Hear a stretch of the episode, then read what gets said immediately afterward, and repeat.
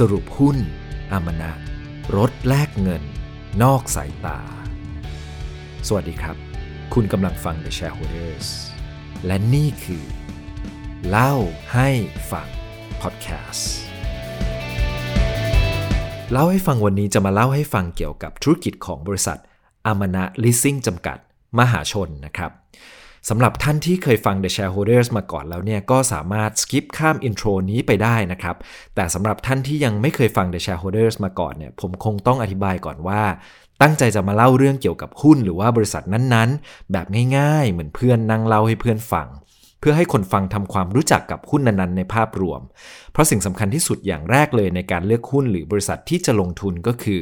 เราต้องดูว่าเรามีความเข้าใจในบริษัทนั้นๆ ในธุรกิจนั้นๆ มากน้อยแค่ไหน ถูกจริตกับเราหรือเปล่าวอร์เรนบัฟเฟตพูดเสมอนะครับว่า อย่าลงทุนในธุรกิจที่เราไม่เข้าใจ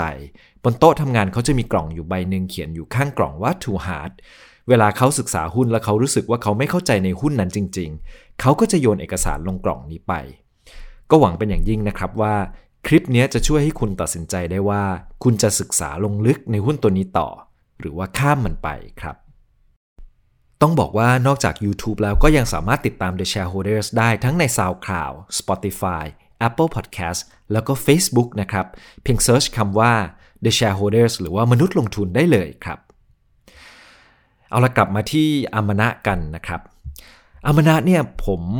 คิดว่าเป็นบริษัทที่บางคนอาจจะไม่เคยได้ยินหรือว่าได้ยินชื่อแล้วก็ผ่านไปนะครับ แต่ว่าจริง ๆ แล้วเนี่ยอยากจะบอกว่าอามานะบริษัทนี้เนี่ยมีความน่าสนใจอยู่หลายอย่างเลยทีเดียว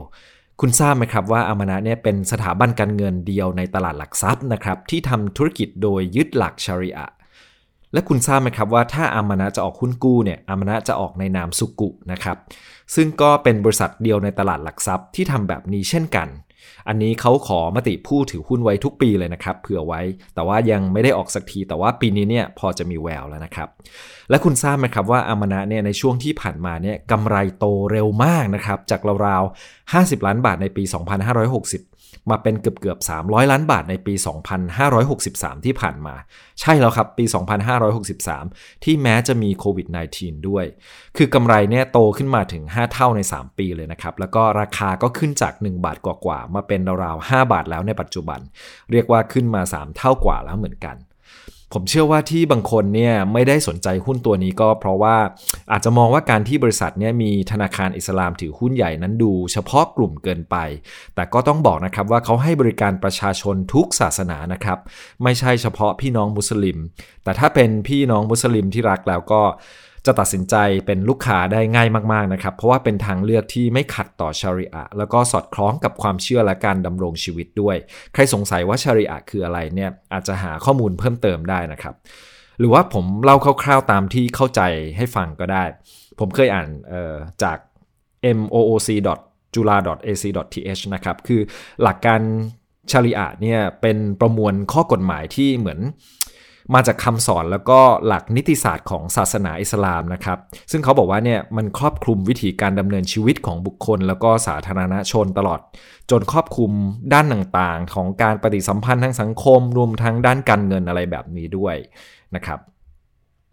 กลับมาที่ตัวบริษัทแล้วก็ธุรกิจของอามานะกันต่อ มาดูประวัติแบบ พอสังเขปกันหน่อยดีกว่า คือเดิมอามานะเนี่ยเขาเป็นแผนกหนึ่งเล็กๆ ของบริษัทเงินทุนหลักทรัพย์ นวัฒนกิจจำกัดมหาชนนะครับ โดยให้บริการสินเชื่อเช่าซื้อ แต่ว่าตอนหลังเนี่ยก็แยกมาตั้งเป็นบริษัทย่อยชื่อไตรมิตรสัมพันธ์ แล้วก็ได้เปลี่ยนชื่ออีกทีหนึ่งนะครับ เป็นนวาลิซิงให้ดูเป็นเหมือนบริษัทลูกของนวัฒนกิจหน่อย และหลังจากนั้นเนี่ยก็เพิ่มทุนเรื่อยๆ จนแปลงสภาพเป็นบริษัทมหาชนนะครับ โดยมีบงลนวัฒนกิจ แล้วก็ธนาคารทหารไทยเนี่ยถือหุ้นใหญ่ แต่พอเกิดวิกฤตต้มยำกุ้งในปี 40 เนี่ยก็เกิดการควบรวมธนาคารแล้วก็สถาบันบริษัทเงินทุน 12 บริษัทใช่ไหมครับ อย่างที่ทราบกัน ก็เลยกลายเป็นว่าธนาคารไทยธนาคารเนี่ยถือหุ้นใหญ่แทนที่นวัฒนกิจกับธนาคารทหารไทย จนบริษัทเนี่ยได้เข้าจดทะเบียนในตลาด แล้วก็ซื้อขายกันในปี 2544 โดยใช้ตัวย่อ NVL นะครับ แต่พอปี 2548 เนี่ย ผู้ถือหุ้นใหญ่ก็เปลี่ยนมืออีกทีหนึ่ง โดยที่ธนา ธนาคารไทยธนาคารเนี่ยเขาขายหุ้นให้กับกลุ่มพันสายเชื้อนะครับ แล้วก็เปลี่ยนมือรอบสุดท้ายในปี 2553 โดยที่บริษัทออกหุ้นเพิ่มทุนให้ธนาคารอิสลามแห่งประเทศไทย 200 ล้านบาท แล้วก็ธนาคารอิสลามก็ทำ tender offer ด้วยนะครับ ซื้อหุ้นอีก 200 กว่าล้านบาทจนถือหุ้นใหญ่ที่ 49%แล้วก็ทำการเปลี่ยนชื่อเป็นบริษัทอามานาลิซิ่งจำกัด มหาชน แล้วก็ใช้ชื่อย่อในการซื้อขายว่าอามานะจนถึงปัจจุบัน ส่วนสินค้าและบริการของอามานะเนี่ยคือถ้าให้สรุปง่ายๆ เลยว่าอามานะทำอะไรเนี่ยก็คืออามานะเนี่ยทำธุรกิจรถแลกเงินนะครับหรือว่าสินเชื่อจำนำทะเบียนนั่นเองจบสั้นไหมครับ คือธุรกิจสินเชื่อจำนำทะเบียนที่เรารู้จักกันดีในตลาดเนี่ยก็จะเป็นพวกจำพวกเงินติดล้อ เมืองไทยแคปิตอลพวกสวัสด์เป็นต้นนะครับ ถ้าจะว่าไปแล้วเนี่ยอามานะเนี่ยแทบจะเอามาเทียบไม่ได้เลยกับพวกผู้นำตลาดอย่างที่ผมบอกไปนะครับ เพราะว่ามูลค่าตลาดเนี่ยต่างกันมาก คือถ้าดู Market Cap อย่าง MTC เนี่ยมูลค่าแสนกว่าล้านบาทนะครับ สวัสดติดล้อเนี่ยมูลค่าประมาณ 90,000 กว่าล้านบาท คืออามานะเนี่ยมีมีมีมูลค่าตลาดหรือว่า Market Cap ประมาณสัก 5,000 กว่าล้านบาทเอง ก็จะเห็นว่าขนาดเนี่ยต่างกันราวๆ20 เท่าเลย แต่การที่บริษัทอามานะเนี่ยที่เป็นบริษัทเล็กนะมันก็มีข้อดีนะครับ คือการเติบโตเนี่ยถ้าเติบโตได้จริงเนี่ยมันจะโตได้เร็วกว่ามาก การจะสร้างกำไรเป็น 2 เท่านั้น บริษัทเล็กๆเนี่ยทำได้ง่ายกว่าบริษัทใหญ่มากๆนะครับซึ่งทางอามานะเองเนี่ยบอกว่าคู่แข่งที่ขนาดบริษัทใกล้กันในตลาดหลักทรัพย์ก็คือบริษัทไมด้าลิสซิ่งนะครับหรือว่า ML แล้วก็บริษัทตะวันออกพาณิชย์ลิสซิ่งจำกัดมหาชนหรือว่า ECL นะครับต้องเล่าเพิ่มอีกหน่อยว่า เมื่อก่อนอมานะฮ์เนี่ยเขาไม่ได้ทำธุรกิจ รถแลกเงินนะครับรถแลกเงินเนี่ยอมานะฮ์เขาจะเรียกว่า ATM หรือว่า Auto to Money ซึ่งแต่ก่อนเนี่ยเขาไม่ได้ทำเพิ่งจะมาเปลี่ยนในปี 2515 นะครับ คือก่อนนั้นเนี่ยเขาจะก่อนที่จะทำรถแลกเงินเนี่ยเขาจะทำเช่าซื้อทั่วๆไปนะครับ ซึ่งขนาดพอร์ตเนี่ยราวๆ 1,900 ล้านบาท Lending Yield ก็ทำได้ค่อนข้างต่ำนะครับราวๆประมาณ 10 เท่านั้นเอง แต่พอเปลี่ยนมาทำเป็นรถแลกเงินหรือว่า Auto to Money เนี่ยผลประกอบการดีขึ้นตลอดเลยนะครับ เอาตัวเลขสิ้นปี 2020 นี้ก็ได้ ขนาดพอร์ตเนี่ยโตขึ้นมาราวๆ 3,500 ล้านบาทแล้วนะครับ แล้วก็ lending yield เนี่ยก็ดีขึ้นด้วยทำได้ราวๆ 20 กว่าเปอร์เซ็นต์เลย ต่างกับเมื่อก่อนมากซึ่ง cost of fund หรือว่าต้นทุนทางการเงินของเขาเนี่ยปกติจะอยู่ที่ราวๆ4%ดังนั้นนะครับ ดังนั้น spread หรือว่าส่วนต่างของ กำไรเนี่ยก็จะอยู่ที่ราวๆ 17 หรือ 18%ซึ่งแหล่งเงินทุนหลักก็คือธนาคารอิสลาม เป็นผู้ถือหุ้นใหญ่นะครับกับธนาคารออมสินอีกนิดหน่อยนั่นเอง กลุ่มลูกค้าบริษัทเนี่ยก็ จะเป็นพวกกลุ่มลูกค้ารายย่อยที่ต้องการสินเชื่อเช่าซื้อนะครับ พวกนี้เขาก็จะใช้เป็นเงินทุนหมุนเวียนในการดำรงชีวิต การเดินทาง หรือว่าใช้เป็นเครื่องมือในการประกอบอาชีพ เช่น พวกกลุ่มพ่อค้าแม่ค้าเจ้าของกิจการรายย่อย พวกเกษตรกร หรือว่าพนักงานบริษัท หรือว่าข้าราชการอาชีพอิสระเป็นต้นนะครับ โดยลูกค้าเนี่ยก็จะใช้บริการผ่านสำนักงานสาขาตามภูมิภาคต่างๆ แล้วก็ตัวแทนของบริษัท คือตัวแทนของบริษัทเนี่ยบริษัทเองเขาเรียกชื่อย่อว่า AE นะครับหรือว่า Amana Express ซึ่งบริษัทก็ตั้งเป้าให้มี AE แบบนี้เนี่ย 1,900 คนทั่วประเทศ คราวนี้มาดูนโยบายการจ่ายปันผลของบริษัทบ้างนะครับ ผมว่าน่าสนใจนะครับ คือ เขาห้ามไม่ให้จ่ายเงินปันผลจากเงินประเภทอื่นนอกจากกำไรนะครับ แล้วก็ถ้าเกิดยังขาดทุนสะสมอยู่เนี่ยก็ห้ามจ่ายเงินปันผลด้วยนะครับ ซึ่งผมว่าดีไม่ใช่ว่าขาดทุนสะสมอยู่เยอะๆ แต่พอปีไหนเริ่มมีกำไรเนี่ยเอาไปจ่ายปันผลสมหมด คุณต้องเอาไปโปะขาดทุนก่อน ให้สถานะทางการเงินของบริษัทเนี่ยดีขึ้นค่อยมาจ่ายนะครับ ซึ่งมันก็ make sense นะครับ ซึ่งบางบริษัทเนี่ยเขาไม่ได้ทำแบบนี้ ส่วน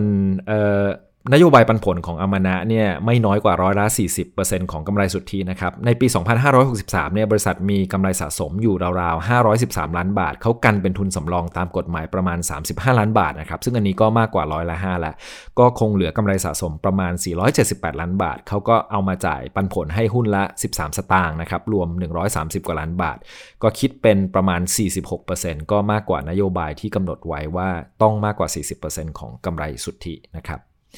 อะคราวนี้เรามาดูรายได้กำไรของบริษัท กันบ้างนะครับ รายได้เนี่ยก็อย่างที่ทราบกันว่าเติบโตเรื่อยมาอย่างที่บอกนะครับ คือประมาณ 455 ล้านในปี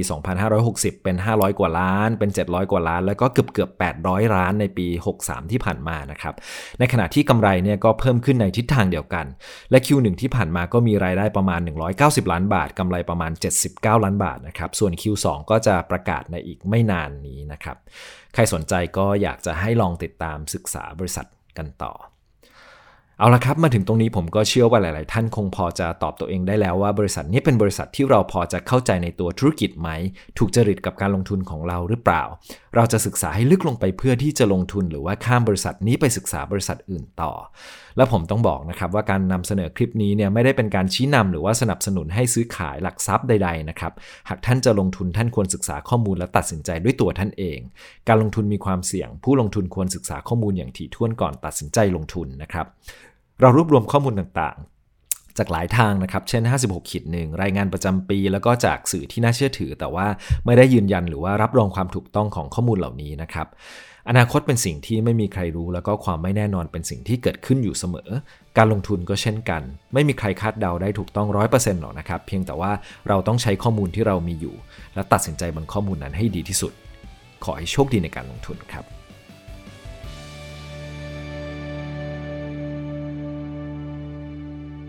อย่าลืมกด subscribe และกดกระดิ่งด้วยนะครับ ขอบคุณครับ